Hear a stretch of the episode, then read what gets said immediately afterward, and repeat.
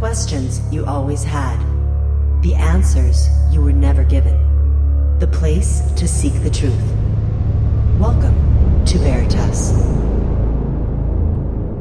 Before we begin with this week's interview, I wanted to share something I plan to add in the not-too-distant future. A number of people have contacted me through the years asking if I could record some guided meditations, and the time has come to do so, especially during these unpredictable and stressful times. I'll have more information for you very soon. This will be another benefit for our Veritas family. There are two reasons people who listen to this program don't usually fit in. One, you think for yourselves, and two, you don't care what others think about you. Why can't people see the truth? Because they are genetically modified digital beings living inside the matrix, and we are analog organic beings. Yuri Bezmenov once said many years ago, quote, "Exposure to true information does not matter anymore. A person who is demoralized is unable to assess true information. The facts tell him nothing. Even if I shower him with information, with authentic proof, with documents and pictures, he will refuse to believe it. That's the tragedy of the situation of demoralization." End quote. Other people's morals have been debased. Education becomes indoctrination. Entertainment becomes hypnotism. Criminals become leaders, and lies become truth. To learn more, stay with us. You are listening to Veritas. If this is your first time, welcome home. To listen to tonight's full interview and all of our material, join the Veritas family and click on the subscribe button at VeritasRadio.com. You can make your purchase with a credit card, PayPal, cash, check, money order, and even cryptocurrency. We are now accepting Bitcoin, Litecoin, Ethereum, and more. Don't forget to visit the Veritas store for Focused Life Force Energy, MMS, Rebounders, CBD Pure Hemp Oil, Pure Organic Sulfur, flash drives with all our Sanitas and Veritas seasons, and other great products. And if you want to get in touch with Mel, want to be a guest on this radio program, have a guest suggestion, or have feedback, just click on the contact button of our website at VeritasRadio.com. And now, here's your host, Mel Hostelric. Thomas Sheridan is an author, artist, and filmmaker from Dublin, Ireland, who came to international recognition in 2011 with a book titled Puzzling People: The Labyrinth of the Psychopath. In recent times, his work has been featured in some of the world's largest media outlets, as the interest in his work into serial killers, occult history, and mind control cults continues to grow, and has resulted in Thomas Sheridan becoming a much sought-after public speaker due to his entertaining, if at times hilariously funny and informative style of presentation. Sheridan offers a holistic approach to all the topics he covers, believing that by re-examining everything from art, mythology, the occult, and onto social engineering, that this can equip us with what he terms a consciousness firewall in the face of pathological forces. His mantra of "feck 'em if they can't take a joke" has become a clarion call for others to never allow the dark forces of this world to wash over us, as well as to never take ourselves, or what we believe in, too seriously. And directly from Dublin, Ireland, I'd like to welcome Thomas Sheridan. Hello, Thomas, how are you? Hi, Mel. I'm delighted to actually be here. When I told some of my friends I was coming on this show, especially the Jason and Timony over, my colleagues at the Beyond Room 313 YouTube channel, they were like kids. They were all excited because they're huge fans of the show. So I'm delighted to be here, and so are other people too. Thank you. Thank you very much.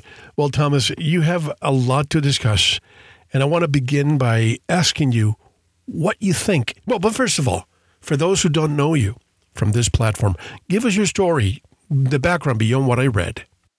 Well, I mean, I just was a regular working class guy who grew up on the north side of Dublin, Ireland, and grew up in the late 70s as a teenager, early 80s, left school, had a great time in the music scene in Ireland, a really good time. Then had an adventure going to America, played in two bands, had a great time there, ended up going back to to night school and studying graphic design and ended up working in corporate field. Came back to Ireland, started just picking up, doing regular things. I was interested in art and painting, so I did that for a while, illustration.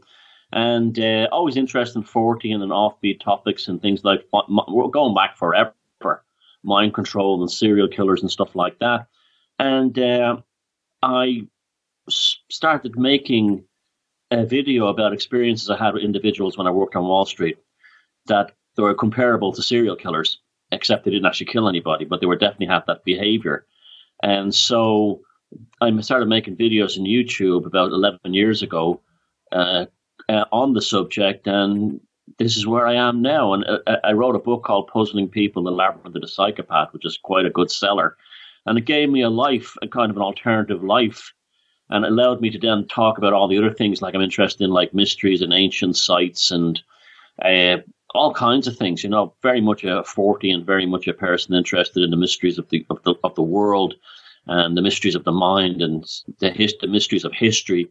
And so I was very fortunate that gave me a life, and I've been basically doing that ever since. And, you know, it's I feel like I'm actually following my dharma in that sense. So I'm very grateful to, I'm very fortunate to be where I am. So, you know, that's basically my story. Yeah, I mean, that's it. I couldn't really add much more to that than the bio.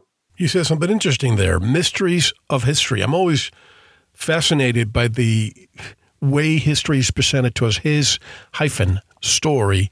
I believe that most of the history that we have learned in our indoctrination growing up has been a lie. If you told me that 10 years ago, I would think that you were a conspiracy theorist. But now I don't believe. I know that most of our history has been changed. Have you come to that conclusion since you call it mysteries of history? Oh, I came to that conclusion when I was quite young. I used to get my bicycle and cycle around Ireland visiting the ancient sites. And one particular, we have these, Ireland is famous for these round towers. They're all about 100 feet high, and they're all over the country. And they were told that they were built by the early Christians when they came to Ireland, but they don't conform with any kind of Christian architecture anywhere. And the whole thing was that they said, well, it couldn't have been built pre-Christian because they used Roman technology in terms of the cement mortar. And I pointed out that, you know, people in Ireland had boats. They could have easily went to Europe and learned this technology and brought it back.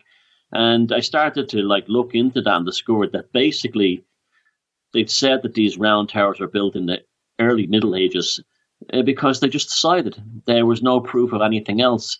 And then I said, well, that makes no sense at all because these things are obviously much older. And then I found, much later in life, I found a smoking gun proof of it, that there was an ancient Irish manuscript that spoke about the round towers, 17 of them or so, being damaged in an earthquake that hit the country.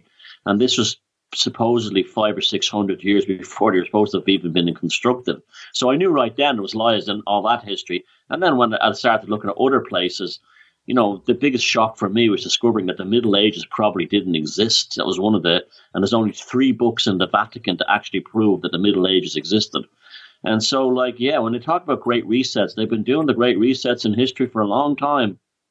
What do you think of these coins that I've seen lately that lead me to believe that perhaps the elites or whoever's behind changing the cultural editors changed the time and added maybe 1,000 years? And instead of, for example, you see the year 1492, but you see a J or an I, as is Jesus or Yesu, and then the time. Do you think that perhaps they added years to confuse us further? Oh, you got it. I'm pretty sure they may have added 1,000 years to the calendar. There's definitely the period between Pope, what was his name? Pope, I think it was, I can't remember his name, it could be later. He was the Pope in 1000 AD, and he was actually a practicing occultist. The period between his period, Pope Sylvester, that's the one. Sylvester's second now, not the first. And then about like 1000 AD, from about like up to about 1600, just very strange anomalies prior to that. And there were some Russian scientists who discovered that using lunar calendar eclipse calendars that they discovered that there's no way these eclipses could have happened when they said they did in these ancient manuscripts. And these ancient manuscripts are modern forgeries, probably from the 17 or 1800s or maybe a bit earlier. And they deducted that the Middle Ages didn't exist, and probably famous people who Christianized Europe, such as Charlemagne, probably was a fictional character that was made real over the pass of time. And there's lots of things are like this. I mean, the history of paganism is a funny one. They tell us that it all ended about 1,800 years ago, and yet we know for a fact that up until about 400 years ago that the Vatican was still launching crusades into Karelia and Prussia, and funny enough, in parts of Europe where they're currently in the news, to wipe out these pagan kingdoms that were supposedly not supposed to exist. The Vatican had the smoking gun in all this. They seem to have added at least 600 years to the calendars in order to big themselves up. And yeah, there's loads of weird anomalies like that. So that's a lie. If perhaps they added 400 to 1,000 years. What else have they added, or what else have they subtracted? Because we've heard of the Book of Enoch that was removed from the Bible. What else have they done? Oh, well, one very controversial theory I put forward is that they actually based the image of Jesus Christ on the crucifix on the Nordic god Odin.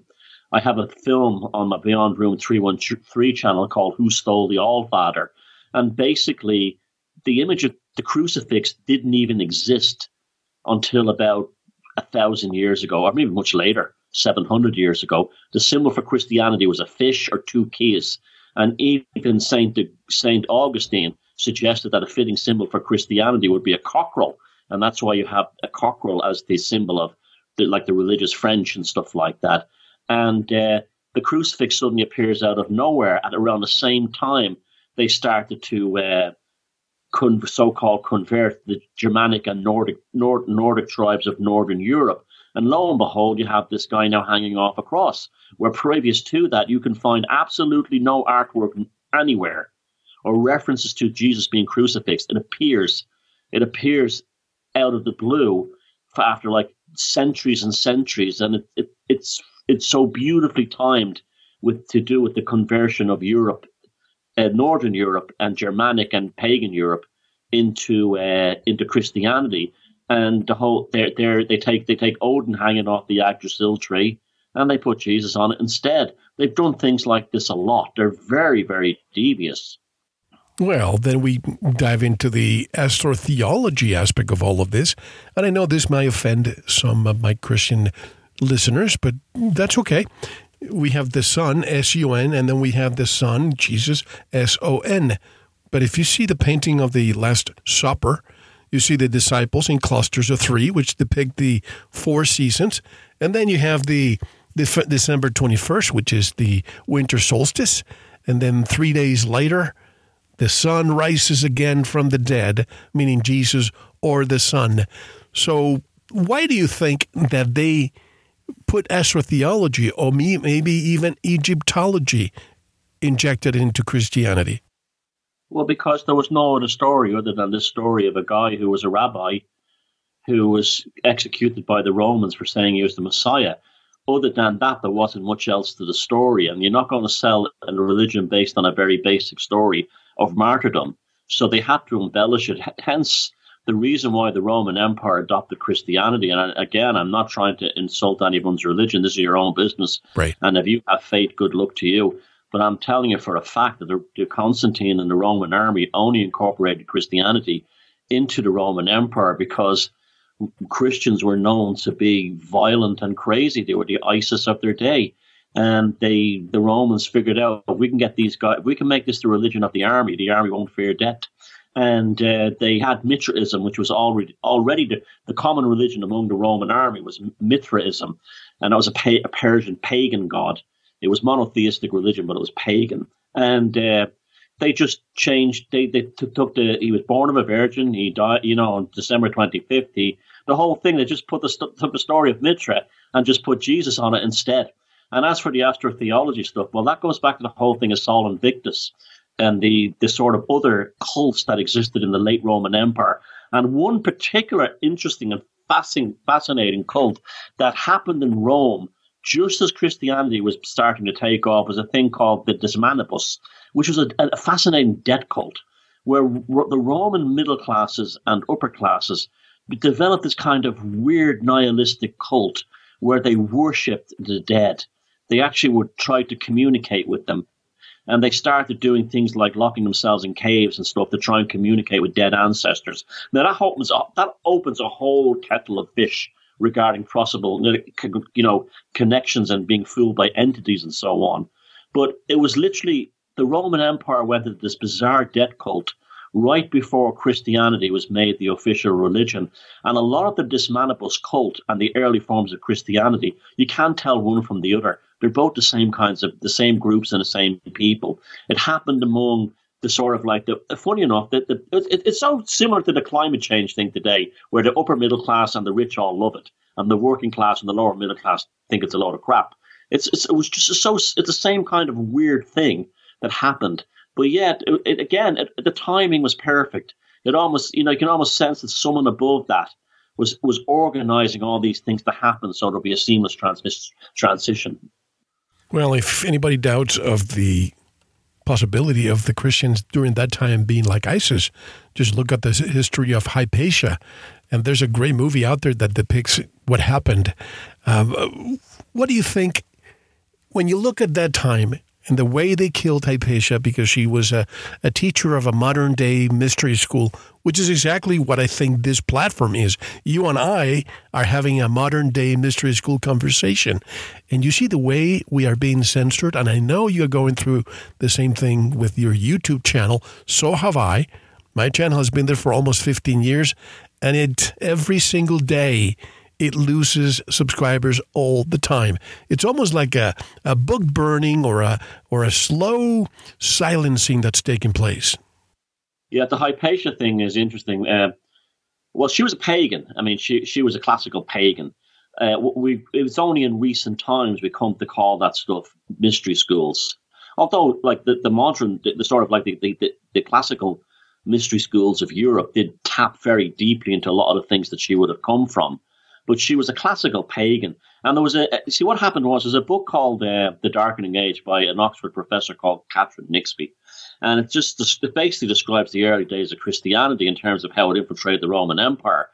And literally it was a bunch of guys who just came out of the desert and then sort of come out of all these various groups, particularly things like the Maccabees and the Zealots. And there was a kind of a psychiatric episode happened among Jews following the destruction of the temple by the Romans and then the fall of Masada. And some of them became very disenfranchised and very angry. And they actually were attacking mainstream Orthodox Jews. And they eventually had what became the Christians. They were a breakaway Jewish sect. And they basically came out of the Syrian desert carrying hammers. And the first thing they attacked was the temple of Athena at Palmyra, which ironically, 1,800 years later, was destroyed by the ISIS and finished off. And from that point on, early Jews at that period were terrified of the Christians, and so were many pagans who lived in that world at the time. But Constantine, he was the Roman emperor. He was a very intelligent and very clever, devious, Machiavellian type of individual, and he saw like if we had that kind of mentality, because they would go to their deaths unafraid to die, martyrdom. And he said that's the ideal mentality for a Roman soldier. And that's why he stopped the prohibition against Christianity in the empire and gave this sort of blessing for the army to become Christian. Because if you're going to go to heaven when you die, then you're not going to be afraid of death. And so, you know, what people talk about early Christianity, what they're really talking about was a breakaway Jewish sect that was extremely violent and was not even, you know, even Jews were terrified of it. And just by chance, they became, I suppose you could compare it to like what's happened in Afghanistan actually getting all the weapons when the US pulled out. They just, you know, it's funny enough, these extremist groups somehow seem to end up in the mainstream. And they were probably the worst example of it. Would you agree that Hypatia was the greatest in history? The greatest of the pagan martyrs? Well, there were so many. Remember, they killed millions. Yeah. I mean, at the time Christianity began, there was 80 million pagans in Europe. There's not one today. Now, I mean, they were all converted, but huge numbers were killed. And to me, the graves of the pagan martyrs, I don't know. I mean, I think she's probably one of the greatest, you know, figures in history for people to be inspired by, because she died defending her principles of freedom, intellectual thought, and against the concept of fanaticism and zealotry. So she was a phenomenal figure. It's funny how feminists don't really rally around her. I find that always fascinating. True. And also, another great pagan figure is Boudicca, who defeated the Romans. They almost defeated the Romans in Britain, and they don't really seem to care about her. I find that fascinating. Like, you can pick two women from history who are, pagan women who are actually amazing and, you know, would be role models to this day, and yet they ignored them. I find that fascinating.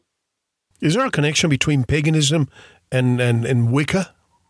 Well, yeah, I'm going to get into a lot of trouble for this now, because, as you know, I'm a pagan, but I'm an Indo-European pagan. I do not practice any kind of Wicca stuff. Wicca it's kind of like a complicated thing, but basically what happened, when the English witchcraft laws were abolished or taken off the statute books in the late 1940s, early 1950s, they knew there was going to be an explosion in what you call witchcraft. And people were going to try to go back to the old religions and stuff like that. And I remember in England in particular, there was very little of the old religion left, because the Normans had wiped out basically English folk society with the harrying of the North. And that's why Tolkien had to create the Middle Earth cycle, because English mythology and it was basically lost. The Normans had destroyed it. So I think my theory on Wicca is that, well, Crowley absolutely, Alistair Crowley, absolutely wrote the book. And he got this guy called Gerald Gardner, who was an English civil servant and also a practicing occultist, to invent this thing called Wicca and telling people it was the old religion of England, when it wasn't. It never was. It was totally made up by these two guys. And there's a theory that Crowley didn't want people who are probably unstable to suddenly take an interest in magic, and because it could cause like some kind of disruption within the world, to have all these people who don't really know what they're doing or trying to get back at their ex-husband. So they invented this like fake magical school that doesn't work, this fake paganism called Wicca, and they disseminated it among society, and it became very successful, particularly among women. But Wiccans, when a Wiccan calls themselves a pagan, are completely wrong, because a lot of the stuff that's involved in it is Jewish magic, and like the similar to the Kabbalah and things like Jewish deities like Lilith and Jewish angels and stuff like that. So no, Wicca has nothing to do with paganism. It's an imposter. But having said that, if you're a Wiccan and you're into that, good luck to you. That's your own business. There's nothing wrong with it. Now, paganism is, I mean, if you were to look at a religion in the world today, that's pretty close to what Europeans venerated in terms of paganism. I think Hinduism would be the closest in India, because they come from the same root. They both come from the Indo-European root. As we're talking, I just remember when I was in fifth grade, this is probably 1978, I went to a Catholic school, and I remember our teacher was putting, this was during Halloween times, and she was putting posters, you know, and decorating. And all of a sudden, a few weeks before, we got this new priest, director of the school, very, very conservative. All of a sudden, he just came through the room, inside of our classroom, looked at us, and silently came to every poster and ripped it in 100 pieces each. Did not say anything. You could see the teacher with teary eyes, because she was trying to make us happy. And the last thing he said after he left the room, "Don't ever do that. That's pagan," and left. And me, being the curious one, I raised my hand and I said, "Can you please explain what pagan means?" And she says, "I would rather not talk about this." Never talked about it again. For those who don't understand paganism, can you define it? Well, paganism was the religion of Europe and the Middle East and much of the Eurasia prior to, and as far as India as well, prior to the arrival of the Judeo-Christian religions. Generally, paganism has it's polytheistic in that there's pantheons of gods. So you're all familiar with the Nordic pantheon of gods, Odin, Thor, Freya, sure, and so on. And you're familiar with the Hellenic ones, you know, the Greeks, Zeus, sure, you know, Athena, and then you have the Roman ones, Mithra, you know, Jupiter, and all the other things like that, and Saturn. And that's what they were. And they applied, these were not just merely gods in the sense that they worshipped them, but they were all, I'm going to be talking about this later on the show, another subject, but they were basically seen as archetypes representing forces of the cosmos, nature, and the psychology. So if we'll take someone like I'll give you an example. It's quite a sophisticated form of religion. And what's interesting about it is that they're very similar, even though they have different names. They're very similar in cross remarkably diverse cultures. So for instance, there's a thunder god. There's always a thunder god. And we all know about Thor, but there's also Valles in the Slavic paganism tradition. There's Zeus in the Hellenic, and then there's even in Hinduism, there's the Duma Indra, where Indus Valley is named after. And, you know, and not only does the Thor archetype represent the thunder, but it also represents the archetypes of doing things and creating things and ideas. There's the flash of insight. And then you have the converse thing to that is you would have Loki. So, like, I'll give you an example. Thunder follows lightning. So lightning in the Nordic sense is Loki. And that comes from an Indo-European root word called Luce. And that's also where the Celtic god Lu comes from. And he's often been associated with light, similar to Lucifer. Lucifer is also a pagan god as well. There's no mention of Lucifer in the Bible. That was a mistranslation. And so lightning represents Lu. You know, the flash of lightning represents the initial spark of creation, an idea, a thought, followed by thunder, which is the bringing of that into manifestation. So you have an idea and then you make it happen. Loki first, then Thor. So they were gods, but they were also represented elements of behavior, the psychosis, the psychology, and forces of nature and the cosmos. And they were the default religions of basically much of the world, until the arrival of like Christianity, Judeo-Christianity in the West and Buddhism in the East. But yeah, I mean, that's basically what they were. They were the original religions of our ancestors. And, you know, they weren't evil. They were only made evil by Christianity. They were never, and Islam particularly as well, was very persecuting of pagans. But yeah, I mean, they were just the religions of our ancestors. That's all they were.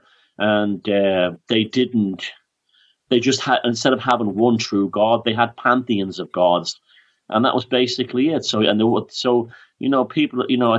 world was a better place when you had multiples of gods. They didn't have one true God, one true law, one true pope, one true president, one true leadership, one true system, one world order. I mean, that's where it all comes from, this belief of one supreme thing, where in pagans they were much more laid back and, you know, relaxed about these things. There was not this whole thing of, there was no 10 Commandments. Pagans are not congregational. They don't go to mass or any sort of like religious service. Their temples is nature. Their temples is the stars. Their temples is the ocean. And you would not have congregationalism, like going to like mass or services or anything like that. You have temples, but just like in Hinduism, you don't go to a Hindu temple. And I've spent a fair bit of time in it myself. You don't go there to have a Brahmin give a sermon. You go in there and you communicate personally with the idols and the symbolisms of the actual different gods and goddesses in there. But that was basically paganism. Well, I think that's it's a common denominator between pagans and the natives and the aborigines around the world. Instead of going inside of a temple to pray or to practice spirituality, they do that outside. They commune with nature. Isn't that a big opposite? Yeah, and if they have an indoor building, it's just basically for convenience to keep you out of the weather. Right. So in a hot country to keep the sun off you, in a cold country to keep you warm.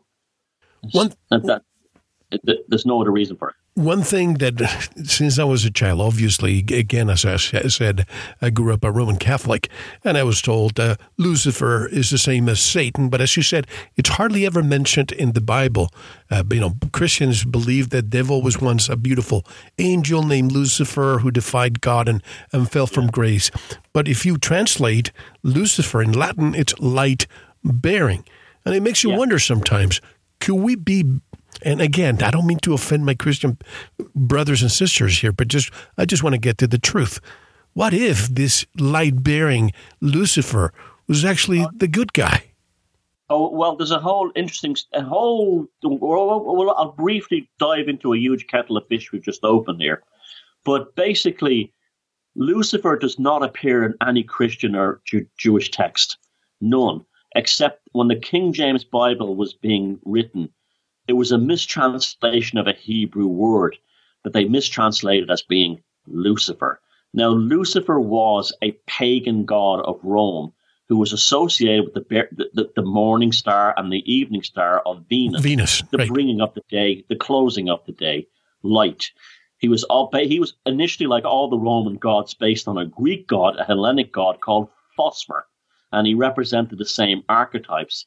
The flash of insight, very similar to Loki. Loki and Lu and Lucifer all come from the same Indo-European root of Luke, and the whole concept of the unbridled truth.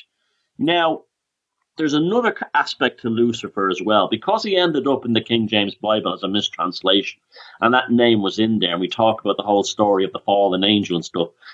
Through basically Freemasonry, initially, but not exclusively, all through the mystery traditions in Europe, Lucifer became an esoteric being. He was kind of transformed into an esoteric being. And by the time theosophy and things like this came along, Lucifer was held in higher esteem than Jesus Christ, because Lucifer represented free will and free thought and honesty and directness. You know, Lucifer said if you read the Bible, the God of the Bible, Yahweh, Jehovah, whatever you want to call it, it's basically, to us pagans, we consider him to be a psychopathic demon. And if you read that, you read the Old Testament, all he does is kill, murder, and destroy people. You know, that's all he basically does. He's jealous, he's vindictive. He behaves just like a demonic entity.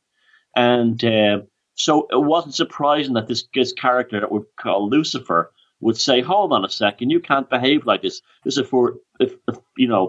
is beautifully outlined in Carl Jung's essay, Letters to Job. And this whole thing of like Job was like, you know, Lucifer's gone, why do you worship this God? Look what he does to you. Why did Abraham almost kill his son for this guy? What kind of religion is that? This kind of thing. And so, you know, the esoteric Luciferianism, which still continues to this day, is mainly a product of people like Blavatsky and Rudolf Steinert and Alice Bailey coming through theosophy mainly, but also through the mystery schools and the mystery traditions, is actually a very like you said, he's the good guy. He's the one who saved humanity from this psychopathic tyrant called Jehovah. And again, this might be offending some people as we speak, but let me bring this to the 21st century right now. What do we hear in the news right now? That the evil, the Satan, the butcher, the killer is Putin. And by the way, folks, if you hear me just talk about this, it's not that I'm defending Vladimir Putin. I just want to get to the truth, because when for the last 2 years, the same people who told me one thing about a certain thing that I don't want to discuss anymore, because it's been almost 3 years of it. And every time I mention that, I get in trouble. But the same people who tell us to go one way are the same people that are trying to get us to World War III right now. When I see somebody that's been demonized for years and all I see is that he's trying to help his country, I must wonder, what is your opinion on what you just said about in the past and what we see now with Lucifer? Well, it seems to me that when someone wants you to hate someone else, there's usually their agenda involved in it. Yes.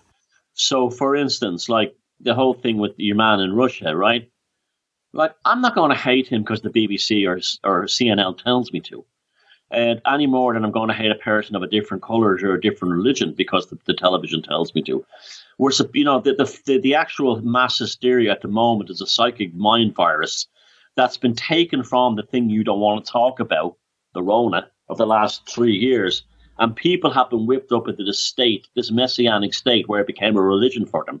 Suddenly that religion was taken away from them, but they still needed to have that messianic sense of ritual. And so what they gave them instead was Putin as the devil. They took the virus was the devil, and now prefer to use the word devil rather than they whipped the average person up into an unbelievable frenzy over. I don't hear you. Can you hear me now? I can hear you now. Did you hear what I was saying? Yeah, I could hear you as clear as anything, but there was a weird noise before we were cut off. As soon as I started to say that, like, I started to talk about the devil and using the word devil, this weird noise appeared and you couldn't hear me. So what I call the digital djinn is actually, it seems to be at work tonight. I had a feeling this would happen. This happens all the time when I talk about these subjects, particularly on Skype. Things happen. It's very weird. So take it from there. We were discussing how a certain group tells us to demonize something. And what you said is so precious. You said that for the last two, we're entering the third year now, it was almost like a religion, a cult. I'm going to call it a cult. And virtue signaling, now they lose that. And they realize that maybe they were played, because you don't change. Science does not change from one day to the other. And all of a sudden they tell you, well, but we have a replacement. Now you can wear the blue and the yellow. Oh, great. I can continue with another cult. Well, Mel, you nailed that beautifully, because that's exactly how I see it. They took away their dopamine rush that they were getting from being self-righteous and moralistic about this, shall we say, this previous thing. It was suddenly taken away from them. And then they replaced literally this bat virus from the East with this guy Putin from the East. And he was the compensation, so they suddenly weren't left flat. It was almost like someone who's had a long-term relationship that ends and meets somebody on the rebound. Well, they gave them the rebound. Now, the thing is that the whole thing is fascinating. It's exactly a religion. Absolutely. It's a cult, a frightening cult as well. And it shows you how these people can be so easily manipulated. But the primary reason now that they've given them Putin is because the vaccine didn't work. That was their transubstantiation. That was, I call it the needlecraft, the case we're on YouTube. The needlecraft didn't work. They have record numbers of people in hospital right now with this virus, and all of them are vaccinated, or needlecraft, we should say. And as a result, so people don't ask, what exactly was the last 3 years of without? Why were we told to see this arrival of this needlecraft as some kind of messianic device that would liberate us and free us again? So instead, and then suddenly people are still getting sick of this thing. Why is this going on? And then he said, oh, hold on a second. Look over here, Putin, look over there. It had been any other time and Putin invaded Ukraine, there would have hardly been quarter of the news that we're getting about it right now. It's a compensatory thing by the globalist to take the minds off people, so they don't actually. Most people are so stupid today anyway, but they don't figure out that these two injections and the booster didn't actually work. And it was actually herd immunity, like all us conspiracy theorists and freaks in the end said is what would actually end the thing, and it was. So that's what that's really about. It's a, there's a roar going on there. Yeah, it's real, but they're told to hate Putin as a compensator. He's the new devil. And I was just saying I prefer the term devil over Satan or Lucifer, because devil just purely comes from a French term of evil. So, and it's also not as complicated as the other two words, Satan and Lucifer. But yeah, so that's the reason why. It's just a compensatory mechanism for the psychology of the normies to give them something to hate, so they never properly wise up and realize they were duped for the last 2.5 years.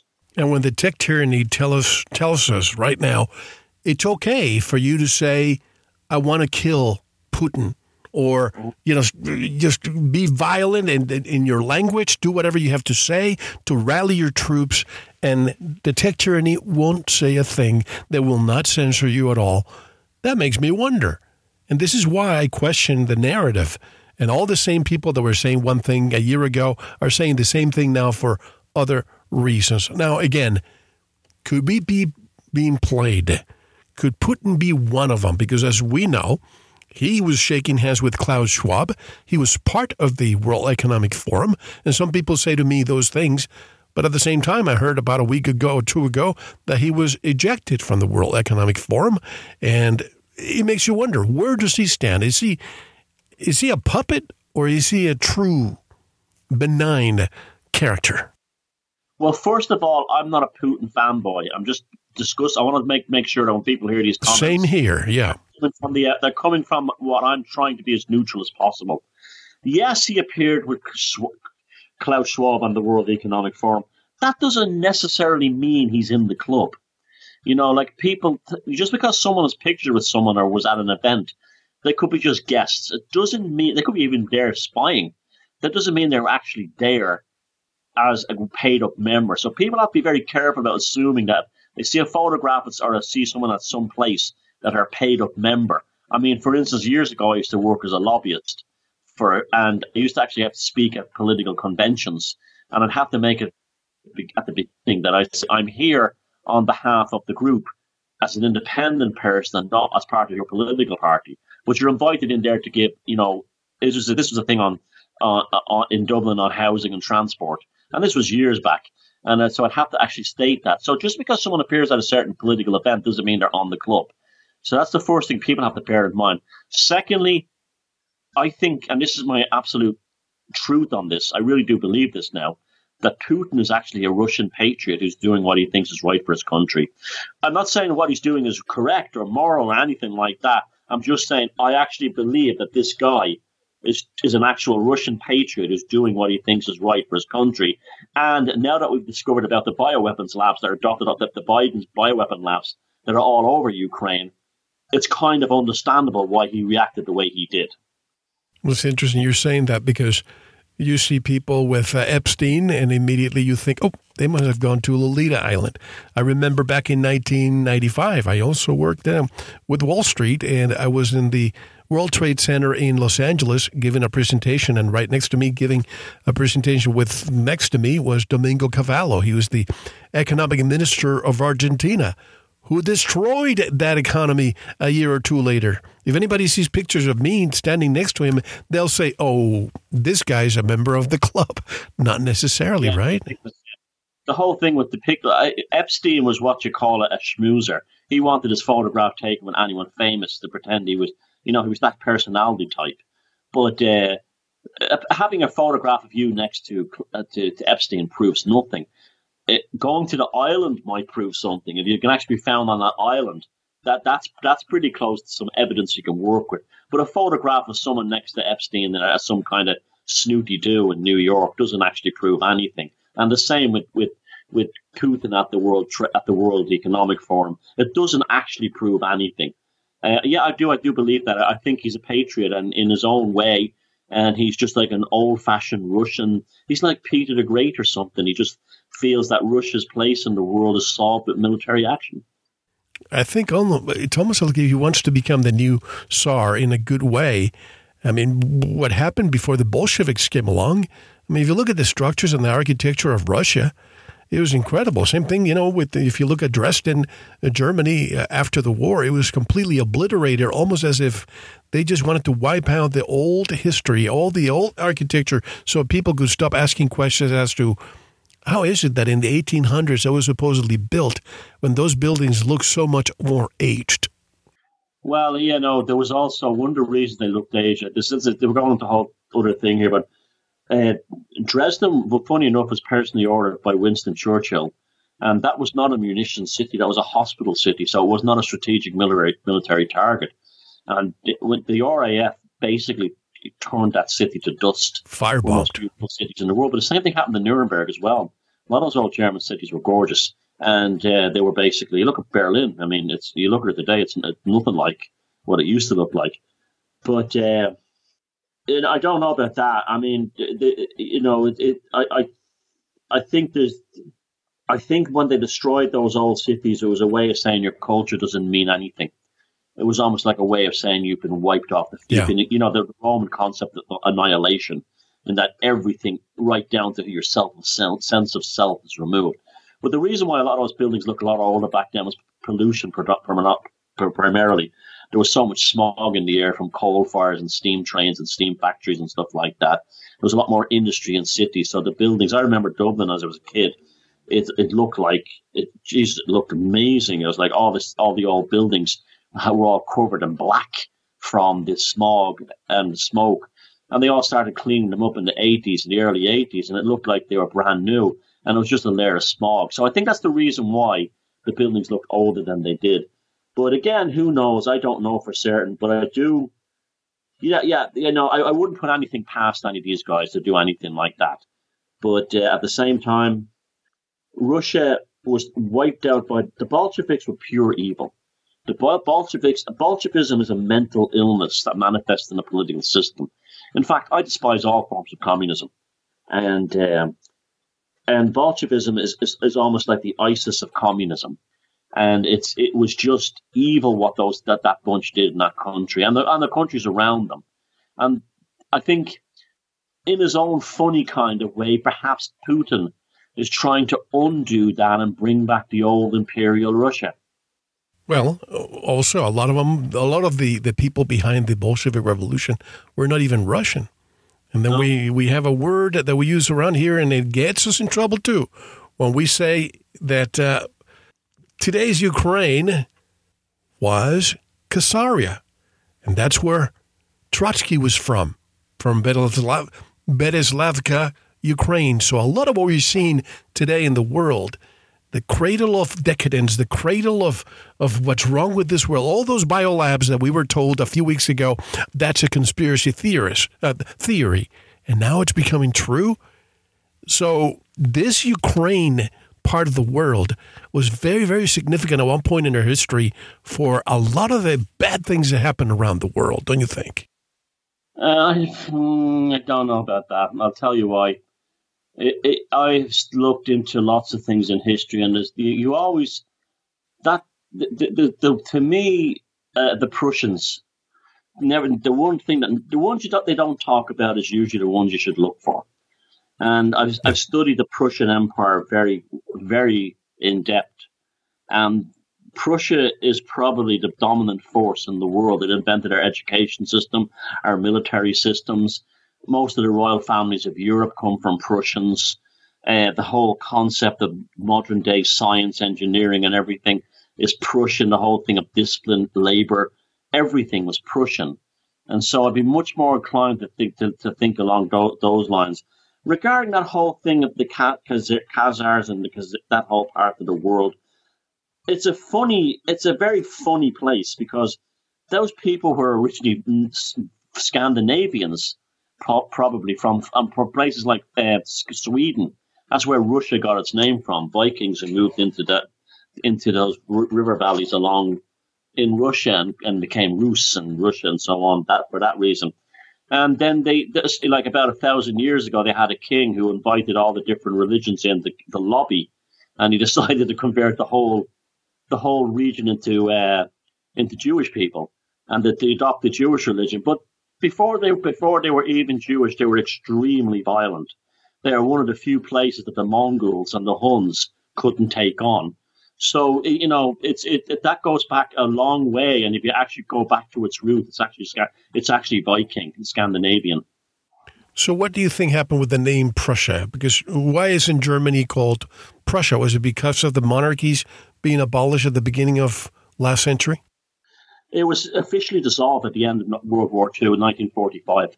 The nation, Germany was considered Prussia, sort of officially, until 1945. When the end of the war, they officially dissolved the name, and Prussia was no more.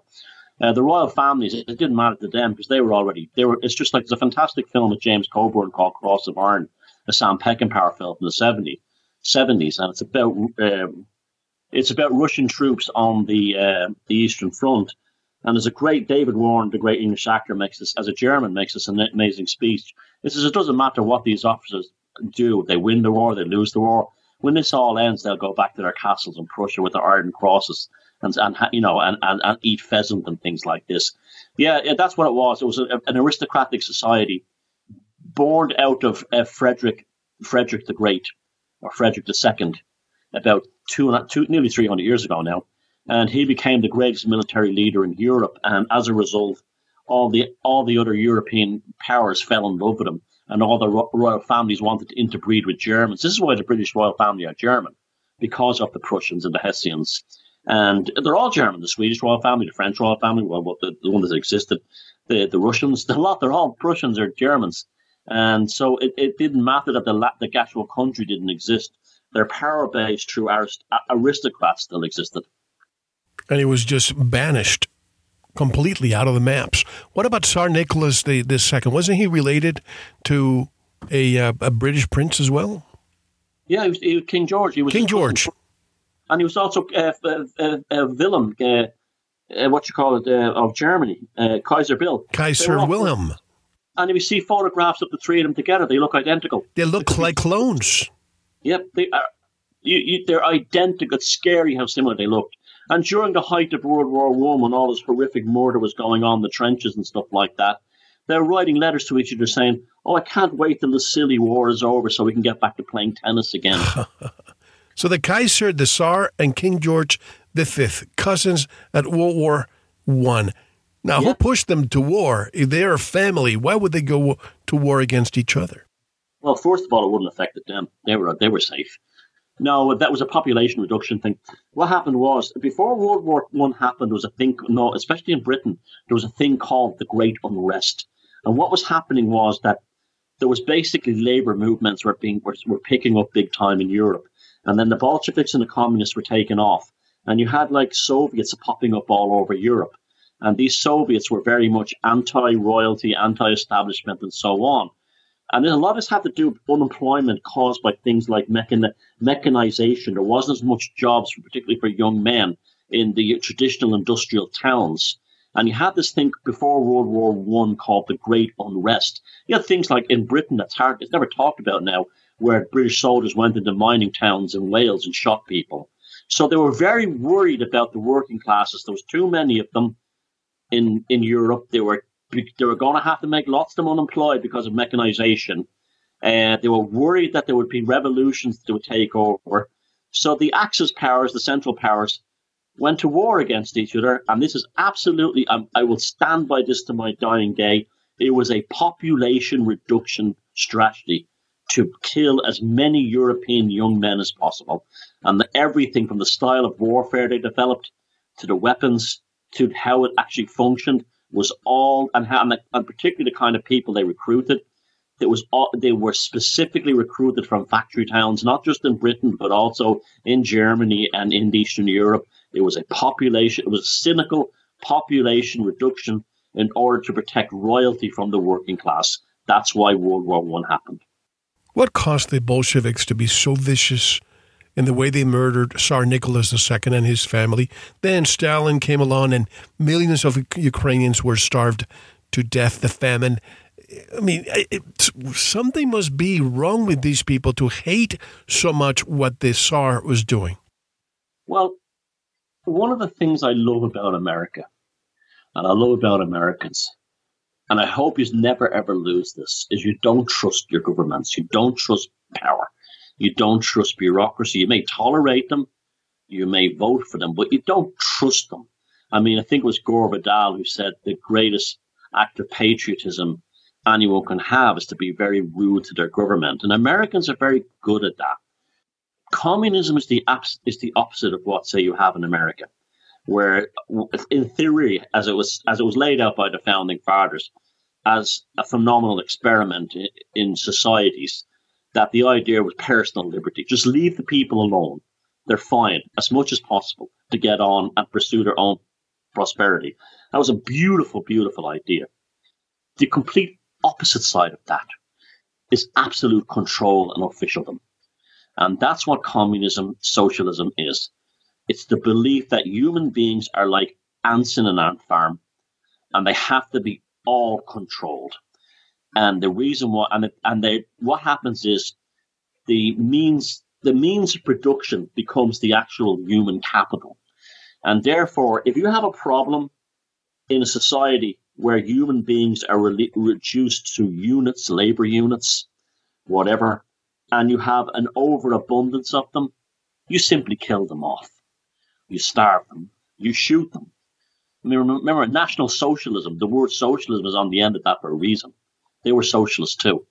And you simply just, you know, the system is what matters. And I think it was summed up personally by Stalin when he said, one death is a tragedy, 1,000,000 deaths is a statistic. And we see this everywhere. We see it in Soviet Russia. We saw it in Romania under Ceausescu. We saw it in Pol Pot in Cambodia. We saw it in Mao, the Chinese Cultural Revolution. People are reduced to units in a machine. And when the machine has problem with too many units, you remove the units. And that's why they are the way they are. Cold, controlling officialdom, taken to a psychopathic level. Well, when it comes to trusting the government in the USA, it could have fooled me in the past couple of years. I was very disappointed to see so many people blindly trusting authority. Hopefully they have now woken up a little bit, and this is why we're seeing the change of narrative, perhaps. Well, you're not the only one disappointed. I thought Ireland was a land of rebels and fighters. And on Australia, too. Yeah, I mean, yeah, exactly. I thought we were lands of, Ireland was a country of mavericks who didn't, you know, as soon as anyone pisses you off, you start an army. Apparently, we bottled it just like we have hearing stories from the Australians and you guys and stuff. It's shocking, really, and it's like what has been done to the human race. I just don't know. Well, let's dive into. I thought I was going to start with this social engineering via mind control, but I'm glad I opened all these doors with you. And we have a few minutes before we take a break, but social engineering via mind control. Let's begin with that, because I think that is the elephant in the room right now. Well, they've always been fascinated by this going back a long time. I mean, the very first steam engine that was ever built was built in Rome about 2,200 years ago. And its purpose was to open the doors of a temple. And so this, like, these people could spoof them to saying that that was Jupiter opened the doors by a miraculous act of the gods. And it was a steam engine that opened the doors. And they realized that they could get more people to that temple giving offerings and stuff like that. And so that began that way. So they've always been interested. And it goes right back to the parade of idols through the Ishtar Gate in ancient Samaria. The Sumerian and Babylonian kings would be amazed how people would be spellbound by torchlit processions at night. And you could take them off somewhere else. And that made its way into things like the Greek mystery plays, worked its way through things up into the present. All things that happened in the Middle Ages, the processions, the Corpus Christi processions or the overland processions, the cathedrals, the shrines. And they were known for a long time that humans can be very easily led, not even, you know, through mind control. And that even extended into things like opera, the Wagner operas. This is where, like, Hitler got the idea for how to run the Third Reich. He saw people being spellbound watching Wagner opera productions. And they've always known this. And then it became a science in the last 100 or so years. You have things like Pavlov, and you have things like the Milgram experiment, and you have things like the Stanford prison experiment and all kinds of things like MK Ultra and everything else in between. And it's so bizarre, but the people who run this world don't actually see us as part of us being like them. They see us the same way that they see livestock on a farm. That's how they see us. And they're constantly looking for ways to make us more tame, to domesticate us more and more. And mind control has been an enormous part of this. I'm glad you brought up some of these experiments, including the Milgram experiment. That's what's from Yale, I believe. And they wanted to see how people's obedience to authority was conducted. Do you think they have perfected this? And this is one of the reasons why in the mid-2000s, 2010s, I believe, when we got the transition from analog to digital TV, because they wanted to perfect the way in which they delivered that hypnosis to the masses? Oh, well, you're into something that I love talking about. Digital signals and digital electronics exist nowhere in this universe except on this planet. All the other electrical operations, from our nervous system to how galaxies function, is all analog. And so the digital thing, if you look at let's say an analog sine wave, an electronic wave, it's literally a wave. It's smooth. It has peaks and valleys. If you look at the binary code of a digital signal, it's blocks, it's squares. It's on and off, on and off, on and off. There's no subtle nuances of thought. There's no gray area allowed. Things are or they aren't. And that switch to digital, I often refer to myself as an analog person in a digital world. And that's exactly like, okay, Mel, let's take this fairly deeply now. I actually believe the reason why people like me, you, and people we know like us, and all the people listening to your program, are broken from the system because we have remained analog beings in a digital matrix. And that's why we are the way we are. And that's why we can't relate to the average person wearing a mask, driving alone inside his own car. And they can't relate to us saying, everything on the TV news is a load of bullshit. What are you on about? It's clear as day they're talking bullshit. There's supposed to be people dying in their millions, and here are doctors and nurses doing dances on TikTok videos. How busy are these hospitals? That's analog thought, because we're capable of seeing the nuances, the grey areas, the parts that aren't black and white, the order, the function. What we see is the subtleness in between, and that's why I think they're pushing this whole digital thing. And that's why they want to get chips inside people, so they can actually try and subvert the human nervous system, which is analog, and make it digital. And that way get around, the things that make you think outside the box, the thing that make you, hold on a second here. And I think that's what's happened to the men in my country. And I think that's what happened to the people in America and in Australia and Victoria. Is that what's become of them is they've been made digital. They've been made digital. And the rest of us are analog. And that's the only reason we're able to see through it. And if there's any, it's funny, we're almost like the pagans that's in the 1800 years ago. They were analog, and then the new religion was the digital one. And now here we all go again. It's like repeating itself again. And it's like, if there's one thing I would say to people, hang on to your analog nature, because that's your true spirit. That's what you are. Nature is fully analog. When electromagnetic rays come in from outer space, they're analog. When the sun shines, it's analog. When radiation happens, it's analog. When birds take flight, when things happen, when the seas move, when the air spins around, it's all analog. We're not digital. And they want desperately, and they do believe there's something funny. You're right. They did the same thing in Ireland at the same time. And I can remember the Minister for Communications here in 2010, and they were talking about the removal of analog TV in Ireland and the rollout of digital. And he said something I will never forget.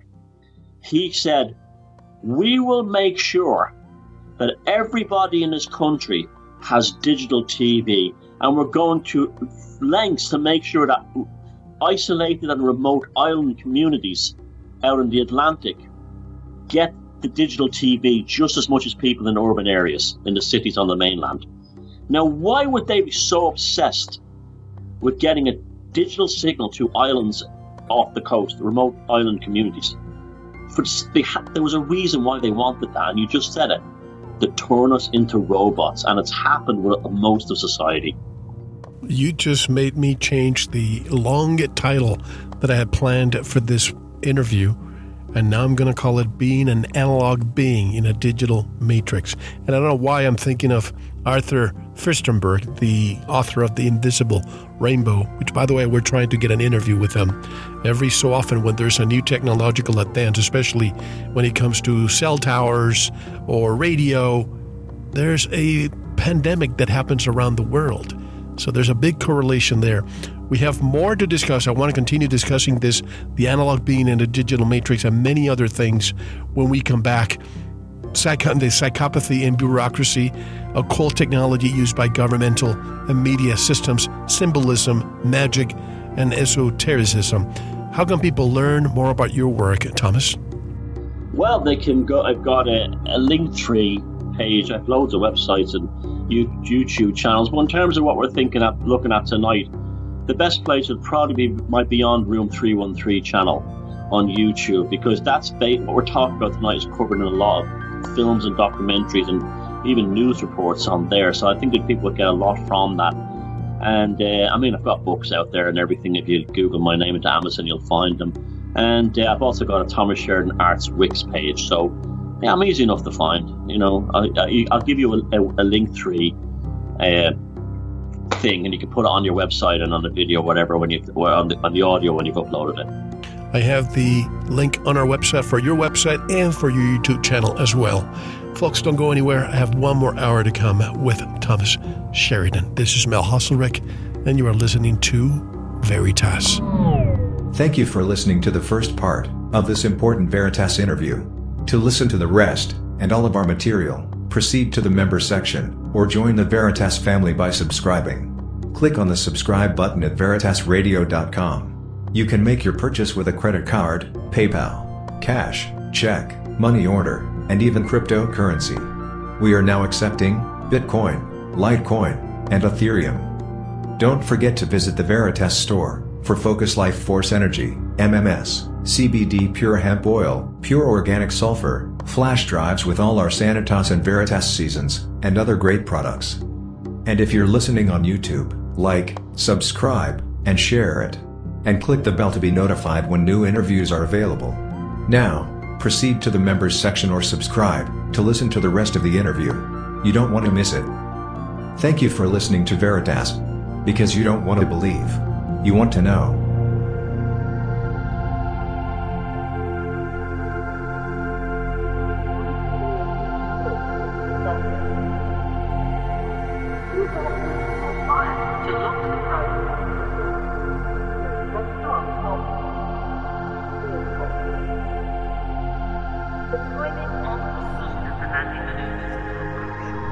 The one safe on the coin, the label of the safe.